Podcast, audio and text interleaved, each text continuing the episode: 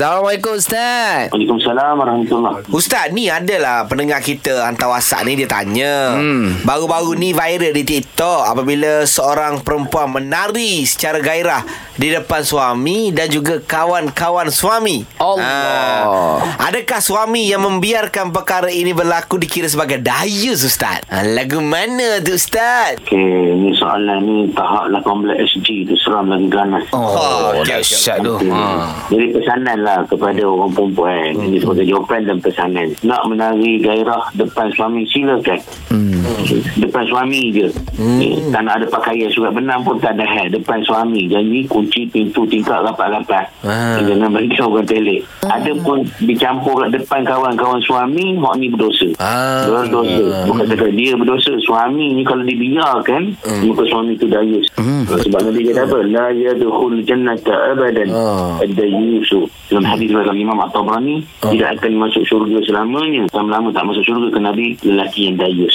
Allah. sebab Nabi tanya? Dayus ni apa dia? Dayus ni adalah lelaki membiarkan kejahatan. Seperti zina dedah aurat pergaulan bebas yang dilakukan oleh isteri ataupun ahli keluarga perempuannya dengan lelaki yang bukan mahramnya orang luar oh. dia dibiarkan ha, dia tak dia, dia, dia, dia tak cegah ini adalah perbuatan yang haram dan berdosa. Oh. Ingat ya, sebab nak ke apa nakkan follower, Ya, nak ramai viewer, Ha. buat benda pelik-pelik banyak Allah benda-benda Allah. pelik yang apa kita boleh buat eh daripada benda hak pelik dini. Ah. Betul, Ustaz. Ingat eh Depan suami Tapi kalau depan suami Suami seorang Ah, ah. Tapi kalau suami rekod untuk TikTok Tak boleh juga Tak boleh ke? Lepas tu post kat TikTok tak boleh ke? Tak boleh juga Kawan-kawan suami Masih lagi boleh tengok dalam komen di situ Ya, Ah. tetap berdosa Ustaz eh. Baik, Ustaz. Terima kasih Ustaz.